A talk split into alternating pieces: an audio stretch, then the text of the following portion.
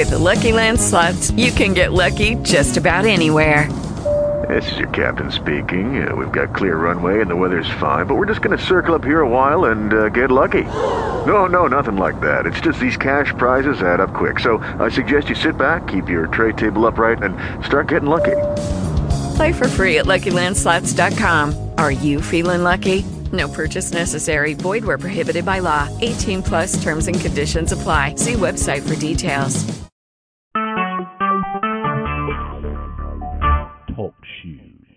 Recorded live.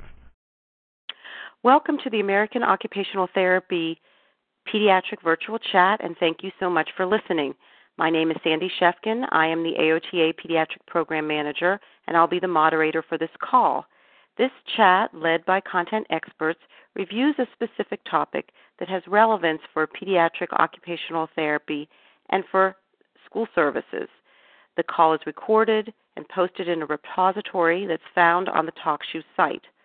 All the recordings can be found at www.talkshoe.com backslash TC backslash 73733. Our speakers will respond to some frequently asked questions on this topic about children, students, and diabetes. And it's the hopes of helping to advance pediatric practice and occupational therapy practice. We hope that you'll share the link to this chat and continue dialoguing about this topic on OT Connections, which is our forum. Today we'll be discussing again how to support children with diabetes in school. And I'd like to introduce our speakers and thank them so much for facilitating our conversation today. We have Dr. Katie Polo. She is a certified and licensed occupational therapist and has a doctorate in health science. Her scholarship areas of interest focus on self management of chronic conditions and occupational performance deficits related to the late effects of cancer survivorship. Katie is the Physical Disabilities Special Interest Section editor for the American Occupational Therapy Association, and she is an assistant professor in the School of Occupational Therapy at the University of Indianapolis. Another speaker we have today is Dr. Susan Cahill. She's a certified licensed occupational therapist with a PhD in special education. Her scholarship interests focus on supporting children at risk for learning or mental health concerns at school and expanding the scope of school based occupational therapy practice. She's a fellow of the American Occupational Therapy Association and an associate professor at Lewis University in Romeoville, Illinois. Susan is also the program director for Lewis's Developing Occupational Therapy program. And our third speaker is Sandy Burnett. She's a registered nurse. She recently completed her Baccalaureate of Science in Nursing. She's employed as a school nurse at the Indiana Middle School and is an active member of NASN, the National Association of School Nurses. She's an advocate for wellness and education. So, again, thank you, all three of you, for joining us today and leading this conversation. And I'm, I'm wondering if Susan, uh, if you wouldn't mind getting us started to give us some overview. Really, tell us a little bit more about what is diabetes, how many children have diabetes, you know, what kind of concern is it, and what kinds of issues do children with diabetes encounter in school? Sure. Well, diabetes is a group of metabolic conditions, and there are two types of diabetes that children can have. Uh, one is type 1 diabetes, and the other is type 2. So, in type 1 diabetes, the body's pancreas makes little or no insulin because beta cells that make the insulin are actually destroyed by the immune system. That means that people with type 1 diabetes have to take insulin every day, often several times per day. This condition is usually seen in children and adolescents, but we know that it can also appear in some older people as well. With type 2 diabetes, a person's body doesn't make enough insulin or doesn't respond in the right way to insulin. Sometimes it's a combination of both. The majority of people with diabetes, when you think about both adults and kids in the United States, the majority will have type 2. We used to think that this kind of diabetes only occurred in the adult population, really those people over 40 but we're seeing it more and more in children, adolescents, and young adults. We know that when we think about kids with diabetes, that roughly 80% of them will have um, some level of obesity or overweight status. And the hypothesis really is that more children and teens are developing type 2 diabetes due to obesity and inactivity. Those diagnosed with type 2 diabetes manage their disease through a combo of treatment, including diet control, exercise, self monitoring of blood glucose levels. They might take oral medications, and in some cases, also, they may take insulin. We used to think that child, childhood diabetes was a rare condition, but it's becoming more of a public health concern. We used to think that the incidence of type 1 diabetes was relatively stable, but that condition has um, increased nationally since the earliest 20th century. And the American Diabetes Association says that something like three to four kids out of every 1,000 will need insulin for type 1 diabetes. And this doesn't even include the children with type 2 who would also require treatment and care. Many of these children go undiagnosed, but we are starting to note that the incidence of type 2 diabetes for children between 10 and 19 years of age is thought to have increased by 21% in just eight years. So, being a kid and going to school and getting homework done and then having to participate or wanting to participate in extracurricular activities can be hard enough. But when we layer on the complications of having to take care of a chronic medical condition, it can be overwhelming for some kids and families too. We know that kids with diabetes are more at risk than their classmates for inconsistent school attendance, strained peer relationships, poor classroom performance, and even some associated mental health concerns. For students to achieve optimal control over di- their diabetes, they must regularly check their blood glucose levels, eat a healthy diet, engage in frequent physical activity, and all of that can take a toll on the child. In addition, we know that some students are going to need to self-administer several injections each day and or also check um, their insulin pump. The performance of these behaviors are critical as is the negotiation of who is going to help the child to take responsibility for this implementation. Um, will it be the parents at home? Will it be people in the school? Or even possibly, will the child take on all of these responsibilities by themselves? One thing that we do know is that in order to maintain their condition, or rather manage their condition, children with diabetes need to learn uh, good self management skills. Thank you so much. That's a wonderful overview, and I think it's really helping to frame our discussion today. Um, Sandy, would you mind uh, sharing a little bit about what are the signs of a diabetic emergency? Oh, sure, that's no problem. Um, signs of a diabetic emergency include shaking, sweating, dizziness. Uh, they might feel hungry, um, have some trouble with their vision, weakness, fatigue, or even irritability. Um, all of those signs are indicative of a low blood sugar, which is actually what's more emergent in a diabetic. And if not treated, the student could progress into a seizure and lose consciousness. And so, Katie, what about the self management? Um, can can you t- talk about what other types of client populations benefit from learning about self management as well? Absolutely. Well, Susan already kind of indicated that self management is a very key component um, for a person with diabetes. And in general, self management is managing oneself or taking responsibility for one's own behavior and also for one's own well being. Um, because of the larger prevalence of chronic conditions, there is a growing interest in self management programs that aim to help people not only medically manage their condition, but also maintain life roles and manage or process their emotional reactions, such as fear or depression. In regards to diabetes, the National Standard for Diabetes Self Management Education and Support states that diabetes self management education, um, as the ongoing process of facilitating knowledge, skill, and ability necessary for prediabetes and diabetes self care, and diabetes self management support as activities that assist the person with prediabetes or diabetes in implementing and sustaining the behaviors needed to manage his or her condition on an ongoing basis. So, client populations that benefit from learning about self management are those that have performance deficits associated with chronic conditions, such as chronic lung diseases like asthma or COPD, chronic heart disease, hypertension, arthritis, chronic pain, and, survivors of cancer, just to name a few um, that would benefit from self management. So, Susan, how are schools helping kids to manage their diabetes and, and self management? Well, many schools have set up a system where each student with diabetes, whether it's type 1 or type 2, has a comprehensive diabetes medical management plan. It's sometimes called a DMMP. Um, this plan outlines really the diabetes management tasks that will be performed at school and also who will perform them. So sometimes it's the child alone, sometimes it's the child with supervision by another adult, and sometimes it is uh, with supervision by the nurse, or it's the school nurse who actually performs them.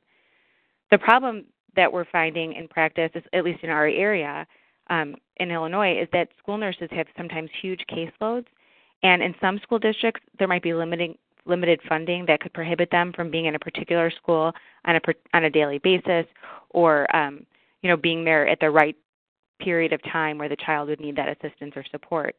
So, so sometimes other people, occupational therapy practitioners could be one example, may need to help support these students.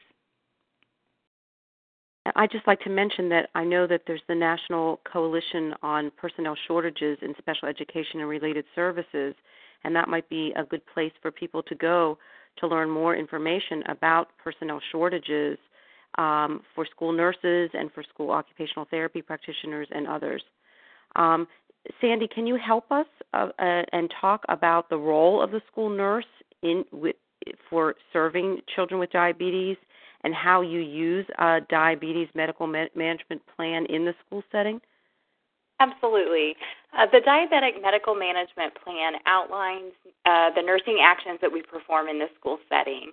Um, as mentioned before, it tells um, you know the action that needs to be done, like checking the student's blood sugar, and who is responsible for that action. The doctor typically write uh, standing orders that are followed during the regular school day, um, and also will include any interventions that need to be taken if the blood sugar is too high or too low, and um, give us some guidelines for when the physician needs to be called and notified of the blood sugar. So mostly the nurse will oversee the care of the student, but as mentioned before, um, with the nursing shortage, there can be um, other unlicensed personnel to help with the care of the student and help to educate the student to help them learn self care. So, what kinds of things do kids with diabetes need help with, and how might this be part of this uh, diabetes medical management plan? Katie, can you help us? Well, sure, absolutely. Um, most recently, we performed a national survey study looking at school nurses' perceptions of students with diabetes at school. Perceptions related to self management concerns of students with diabetes, interprofessional approach to management of diabetes at school, and potential interventions for diabetes self management skills promotion were explored. And of the 297 surveys that were sent 61 were returned to yield close to about a 20% response rate. To give you a background of practice settings of our participants in our study, um, more than half of them, or 52.5%, worked in elementary schools, with the remainder working in middle school, junior high setting, which was about 28.8%, and about 18.6 6% worked in high school settings. So, a large number of our respondents, or approximately 91.8%, reported that the instruction and maintenance of diabetes self management skills would benefit from an interprofessional team approach. And uh, Susan and I, we, we were really excited to hear that, um, that, that nurses and school nurses were very willing to um, take on um, interprofessional collaboration with students um, in terms of self management skills for students with diabetes at school. However, only about 20.8% identified occupational therapists as professionals that are equipped to assist in addressing the needs of students with diabetes, um, which we kind of found a little surprising in a way.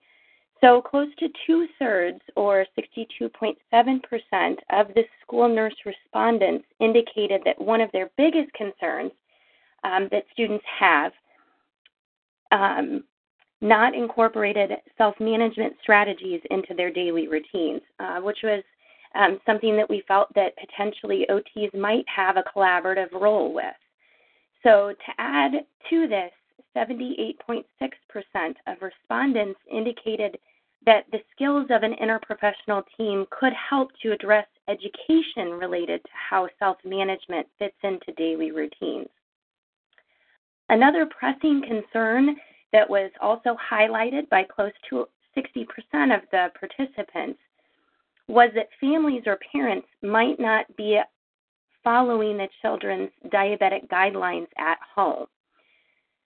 So, the Diabetes Medical Management Plan, or that DMPP that Susan had kind of talked about, um, outlined diabetic self care skills the students need in order to successfully manage their diabetes, and also to what extent of assistance or supervision is required with each task. Um, and I believe Sandy had kind of talked and highlighted some of those areas on the DMPP um, already, but those can be blood glucose checking skills, self care, um, insulin administration skills, self care pump skills, and all of those things are imperative to building self management strategies in children with diabetes at school. And something that um, obviously we feel that um, an interdisciplinary or an interprofessional team approach um, could benefit from.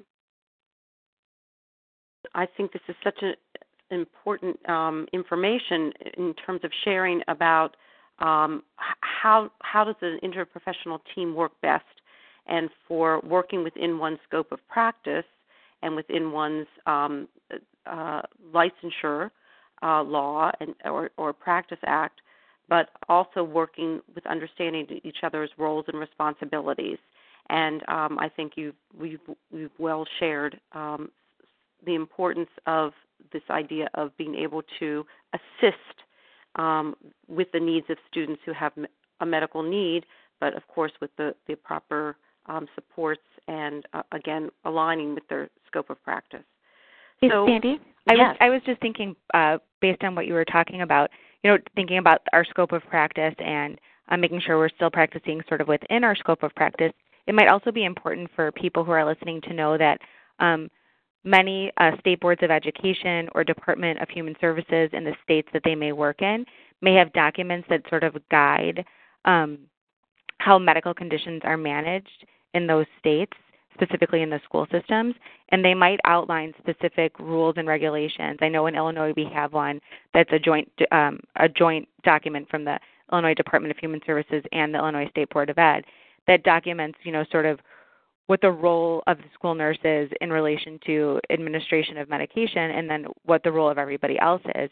And I think it's important to note that while we might be able to help as occupational therapy practitioners to support the development of self management skills, we're not necessarily taking on the role of doing that um, administration of the medication, that that would still be relegated to the nurse or the other professionals um, that are supposed to do it or whoever else is in that plan that's been approved uh, and overseen by the nurse. And I think that speaks so well to this being a launching point, this conversation being a launching point for investigating the resources that you have in your state and what are the guidelines that AOTA offers. And I know we're going to be talking more about some resources in a few minutes, but what kind of information do we have at the national level? And then what does your state tell you? And what does your licensure tell you? Um, and and to have an ongoing um, dialogue and collaboration with your other um, specialized instructional support personnel, like your school nurses, so that you can um, work in a collaborative way with the supports from your administration, et cetera, so that we're all in alignment. So I, I think this is such a wonderful conversation about collaboration and about respect and understanding each other's roles. Um, thank you for that clarification, Susan. That's really, really wonderful. Um, Sandy, can you um, can we move forward in talking about what sorts of things do kids with diabetes need help with at school in terms of the self management that we we know is so so necessary? Sure. Um, as a middle school nurse, I think some of the biggest concerns I see um, with my kids is the that they need reinforcement and um, extra help learning how to count carbohydrates so many of their insulin dosing is based on what they've eaten and being able to have the resources to find that information and calculate it correctly so that they can calculate the correct insulin dose. Um, is very, very important. Um, a lot of kids now in our age of technology have apps on their phones or on their iPads where they can just input the numbers and it'll just say, give this amount of insulin.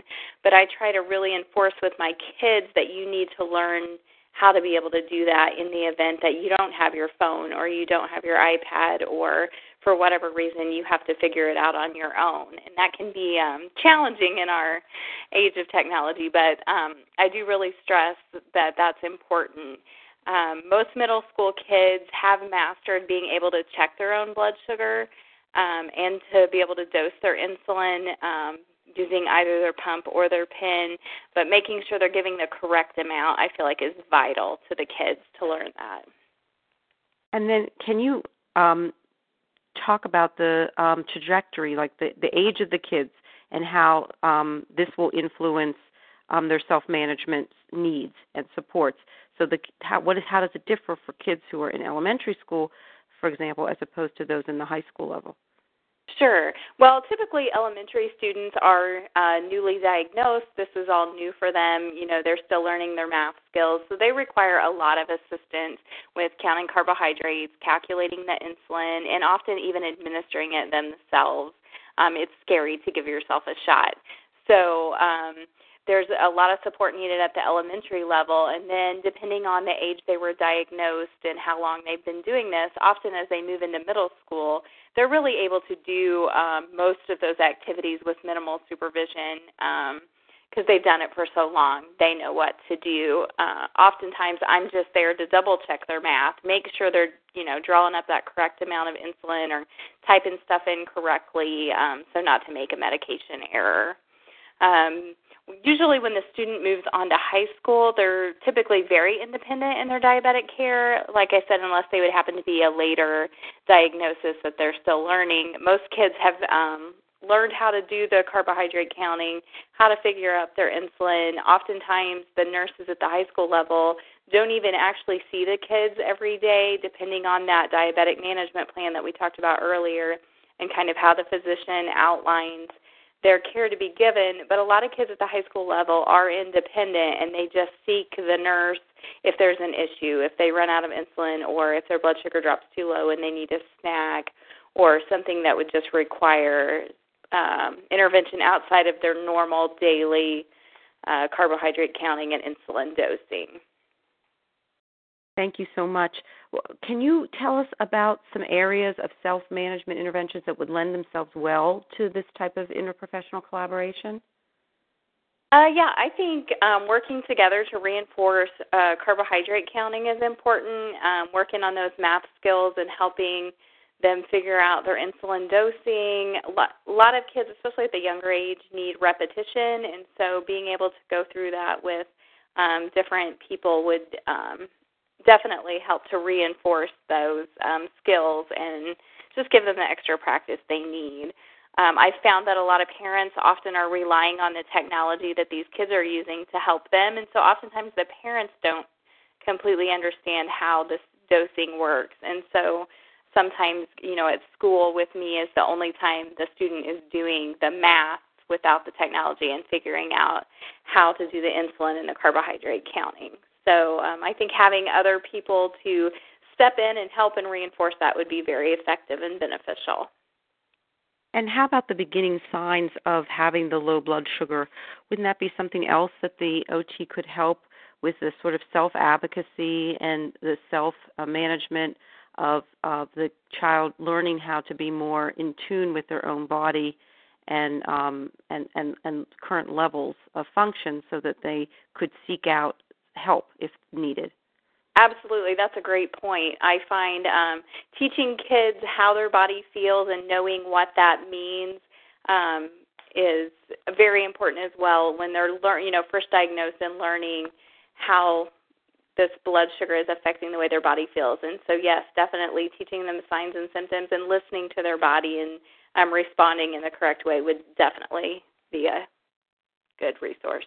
Right, and even the insight for you know the the routines of the day and when they might be most susceptible like before lunch or after lunch or you know different times of the day so that kind of temporal piece to their health um, would really maybe be something else that an occupational therapy practitioner might be attuned to.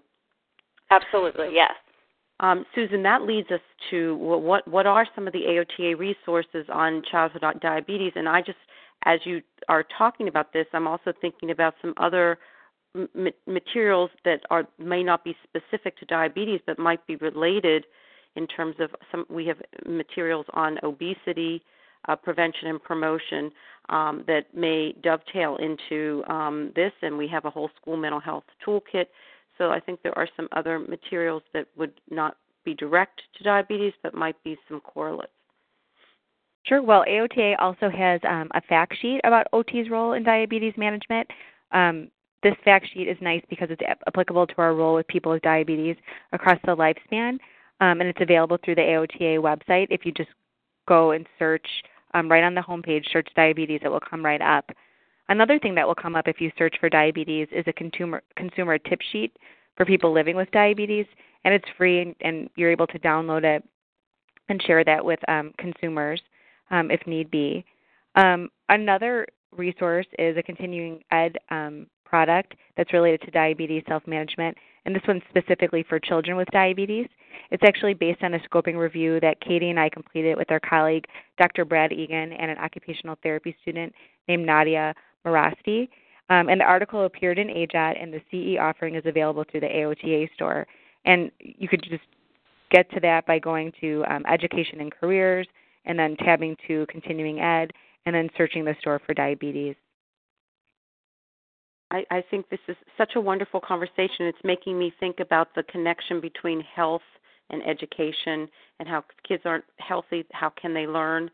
And um, AOTA is a, um, a, a participant in a coalition called the National um, Coordinating Committee on School Health and Safety, and they talk about mental and physical health in that coalition. And um, I, I think that this information today is very, very relevant to, to the goals of that of that coalition, and know, knowing that um, that the AOTA members should be reassured that we are trying to make these connections and and share um, these wonderful kinds of stories um, when we're in these coalitions to highlight the great work that's being done by by all of you, and I think it's very um, indicative of, of this chat today. So, um, Katie, would you be able to share with us about some of the evidence um, on this type of issue? Sure, Sandy. Um, the scoping review of the literature that Susan was just talking about was just recently released in the September October issue of AJOT last year in um, 2016. So, the purpose of the review was to explore the existing evidence related to the use of interventions to teach children and youth with diabetes self management skills. The body of the literature came from within and outside the field of occupational therapy because we found that very little intervention research has been completed inside the field of occupational therapy with children and youth with diabetes. So, overall, occupational therapy practitioners can support children with diabetes as they develop self management skills such as self monitoring their conditions, for example, monitoring blood glucose levels, and monitoring symptoms of hypo or hyperglycemia, self administering medications, problem solving, and reducing the risk of further complications. So, specifically, occupational therapy practitioners can assist children with diabetes before middle school with learning or understanding the skills associated with self management such as self administration of insulin, um, one example that we've kind of talked about already. Additionally, they can work on readiness skills for self management, such as learning about diabetes and promoting a healthy lifestyle. As the child develops into adolescence, they can shift intervention to performance of self management skills. So we have this issue that students with diabetes need to learn skills of self management for their chronic condition However, oftentimes they struggle with routine maintenance because of the skills needed to successfully perform this, like blood glucose monitoring, healthy eating, and exercising, typically fall outside their usual performance patterns. And this can this has been supported in a study by Elizabeth Pyatak in 2011 in an AJOT issue.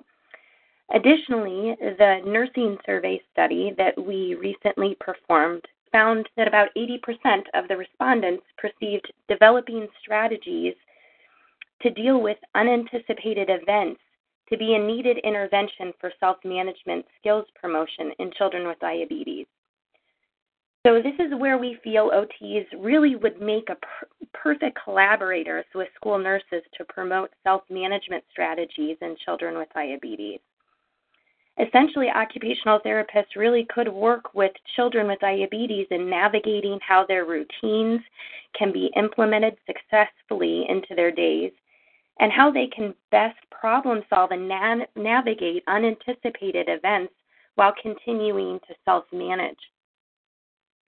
The findings actually from our scoping review also suggested that practitioners should include the children's parents into the diabetes self management interventions um, to increase adherence of self management routines, also to increase use of self management skills the child is using, and to increase the child's accountability for their own diabetic care. So, working with the families is, I think, critical um, in building and fostering these self management skills in children. Technology can be very useful for intervention, and evidence also told us within our systematic review that using technology may support the development of self management skills in children with diabetes. So, OT practitioners should consider using technology to creatively address diabetes self management, such as using cell phone apps for reminders and for glucose recording and tracking. That's so fascinating, such interesting information. Thank you so much for sharing it. Um, we we're not out of time yet, but we're getting close. Um, I know that there may be some takeaway messages for our occupational therapy listeners today and it would be great to hear from um, each of you, if you're willing, to say what would be some takeaway messages. You know, I'd like to start by saying I'm thinking about just the idea of collaboration in the schools. Do, do in a typical school, does the school nurse know the school occupational therapy practitioner, and does the school occupational therapy practitioner know the school nurse? And I know that there may not be a nurse in every school, and similarly, there might not be an OT in every school, but can we be trying to foster a relationship and um, a alliance um, so that we can hear more stories like like what you're hearing today about this this group that works so collaboratively together. So um, that would be something that I would um, wonder if we could, you know, pursue on an individual basis of trying to do some outreach to our other stakeholders. Um, so, uh, Susan, would you be able to help us with some takeaway messages for occupational therapy practitioners as well? Sure. You know, Sandy, you know, coming off of what you just said too, I think that um, educators are becoming increasingly aware I think, of what OTs can do in terms of our scope of practice, some educators. However, I think that we still need to do a fair amount of education to let people know sort of what our whole scope of practice is in the school system. For so long, we were relegated to being um, the handwriting teacher or the person who's going to work on fine motor or the person who is going to work on sensory strategies, and people aren't really thinking maybe about our full scope in terms of supporting the student's performance in that student role and looking at participation and performance across all different school environments, regardless of sort of what the underlying reason or need for therapy may be. Um, or that or that deficit that would be influencing that performance or participation. So I think that education can certainly go a long way. I think also I think there's a chance for occupational therapy practitioners to sort of, you know, collaborate with nurses and let and let the school team know that we because of our training have a foot in both sort of the educational model and the medical model, and that sometimes we can help to be ambassadors or maybe brokers of some of this medical infor- medical information when other providers like the school nurse maybe aren't available at that moment. We can maybe help to do some of that stuff. Um, another thing that we can do is maybe help to advocate um, for kids who are dealing with diabetes um, and, and trying to manage their condition, but it is impacting their school performance. One way that we might be able to do that is to um, advocate that they be getting a 504 plan. Um, that's something that we can help to provide the team with education about. We can help to provide our special education administrators and our other school administrators about, and also parents. So that would be something else. I think when it comes to self management and chronic conditions, OT practitioners are, are really important interprofessional team members. We spent a lot of time today talking about diabetes, but I think we think about other chronic conditions as well, like asthma, um, some mental health conditions, and, and things like that, um, we can help children and other people who need to manage a chronic condition to develop effective and efficient performance patterns. So, those are the habits and routines that we've been talking about so much. And that's actually part of our OT practice framework. It's part of our vocabulary, and certainly something that, that we are skilled at doing, helping to people to figure out how to develop more supportive and, and healthful habits and routines, and then how to implement them in their daily life in their current contextual environment. So, in this case, the school. Um, we can also think about how these routines and habits can can be changed um, either for better or worse when kids go home, and maybe think about how we can support families a little bit too to make sure that there's a good transition. I think we can also use our skills to think about collaborating with other team members and to identify and intervene when there's a mismatch between the person, the self management task, and the environment. So, like Sandy had mentioned earlier, um, Sandy the nurse, with regards to counting carbs and calculating dosages, I think you know we could work with the child um, to come up with the best method for kids to do that. So we could we could reinforce the skill, but we could also analyze sort of where the breakdown is. You know, why isn't this kid regularly doing those things like counting the carbs? What's going on in the child's school day? What process skills are maybe involved that that child needs some support with? Um, what accommodations or modifications could be provided so that they're able to be more effective? And Katie mentioned, you know, using technology. Well, there's a million apps out there, and sometimes it's it's a matter of finding the right app that matches that, that child's performance skills and ones that they're going to feel confident and comfortable using on a regular basis. And I think that's something that we could definitely help with.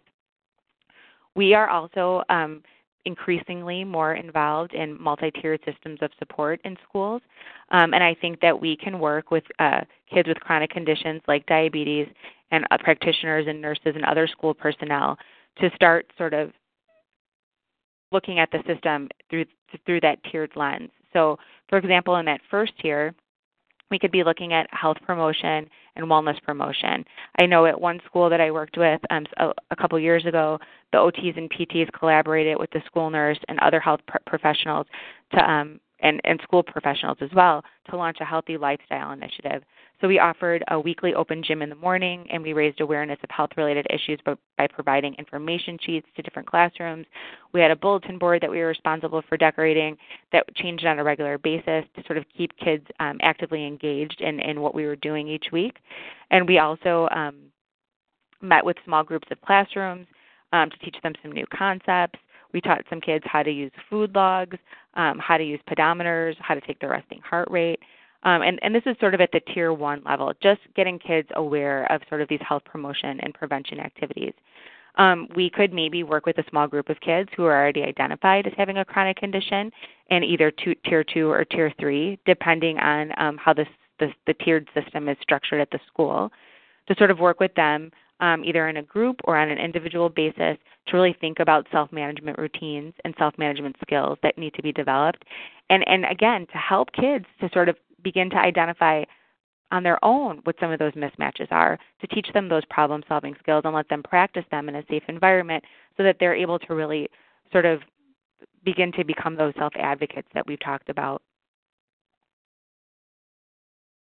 So those are my thoughts. those are those are wonderful. I was thinking of some other um, health related issues, such as um, seeing the early identifying the early signs of concussion um, psychosis, and you know kids who are saying they're having a stomach ache as a um, physical um, manifestation of their anxiety, um, where there might be some connection between how the OT would be helping to try to address some issues re- related to performance and activity for ang- uh, for uh, addressing anxiety, but there may be situations where that child's being referred to the nurse um, to address what you know what, is it a, is it a, a physical it, physical aspects to the uh, mental health concerns. So um, I think you gave a wonderful overview of um, our our role in um, in the in the tiered approaches, and I think that's really speaking to using our full scope of practice.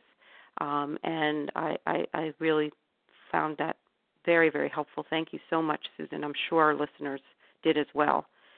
So.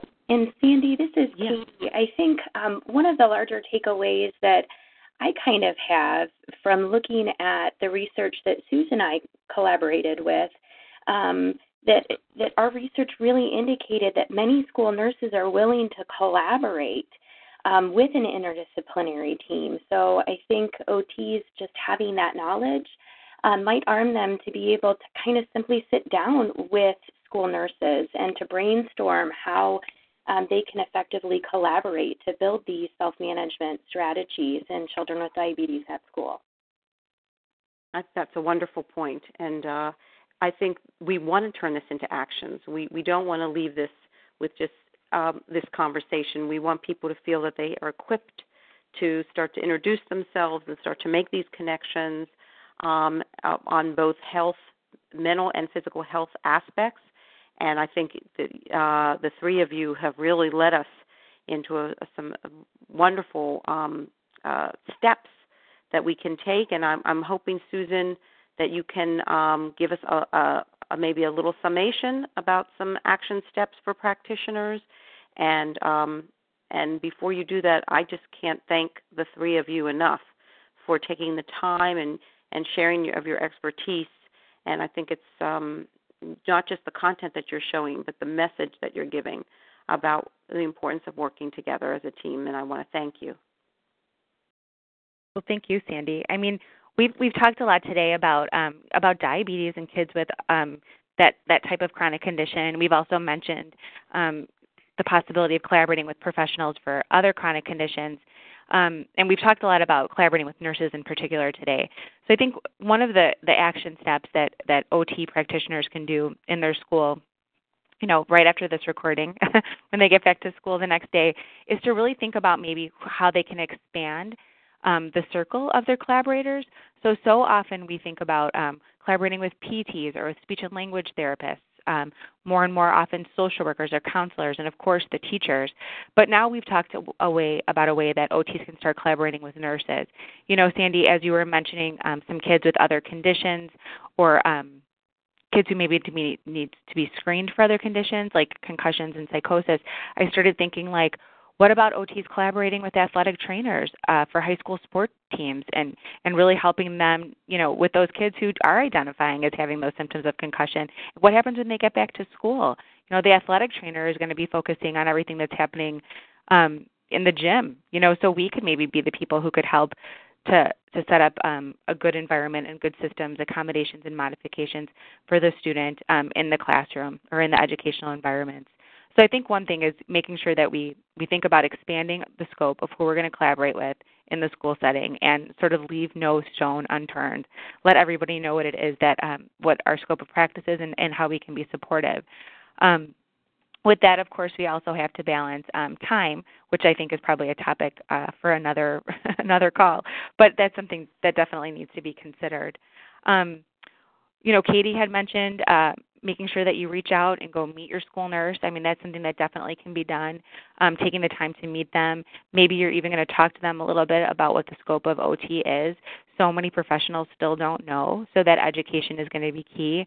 Um, maybe people even bring that uh, fact sheet about OT's role in diabetes self management. Might be a nice way for them to start that conversation as well as maybe bringing some of those other resources that Sandy you mentioned earlier um, available through the um, school mental health toolkit and the other the other pediatric um, documents that AOTA has um, provided. Um, another thing that I think people can do is get on school based problem solving and teacher assistance teams. I can't stress this enough. I think this is the way that educators and other school personnel start to understand what it is that we do fully, and also um, they they see us contributing to these cases sort of in real time, and they, and they start to be able to think, oh, I've got this kid, and I'm not sure what's going on, or or maybe they have a medical issue, and it is being medically managed, but something else isn't quite right, and so we can help them, and we can start to work with them, and they can understand what it is that we, that we're able to do and how we can contribute it's a way for the whole team to understand, again, our, our full scope of practice. Um, and, and it can really, when we think about these kids with diabetes, um, can really help maybe to, we can be maybe the missing link for those kids that are struggling with some of these diabetes self management skills and you know and those who are doing sort of just fine. But we can we can maybe be that bridge. Um, i think that's that's how i would start if i if i was going to go back to school tomorrow and and start working with with my some of my collaborators. I can only say that each time I, I I'm so honored to to listen to all of you speak, and each time I'm I help to facilitate one of these calls, I consider myself so lucky. I feel like I learn something each time, um, and and it makes me really grateful for our profession, and it makes me realize, um, you know, how important our role is. And I'm I know that our listeners today appreciate everything that you've shared. Um, I just want to thank Susan, Katie, and Sandy for joining us today and for sharing such wonderful information. And I want to um, remind our listeners that our next pediatric virtual chat will be held in the beginning of May. It, the topic is going to be caring for the caregiver, and it will be um, uh, focusing on honoring Children's Mental Health Awareness Day, which is a SAMHSA sponsored campaign and um, the actual day is May 4th, 2017. And we hope that you will be able to listen to that chat and make um, connections um, through um, the conversation about um, not just caring for for the child, but caring for the for the family, which includes the the family and or the caregiver, um, in terms of making sure that they're mentally and physically um, readied and and, and supported uh, to do the caregiving, the co-occupation. So thank you very very much to the three of you, Susan, Katie, and Sandy. And I guess it's so long for now. Um, we hope you'll share this uh, chat um, in your own um, circles and um, give the link out freely because it's available to to uh, those who are members or non-members. And uh, we'll see you next time. But thank thank you again. Thank you. Bye bye. Bye. Thank you.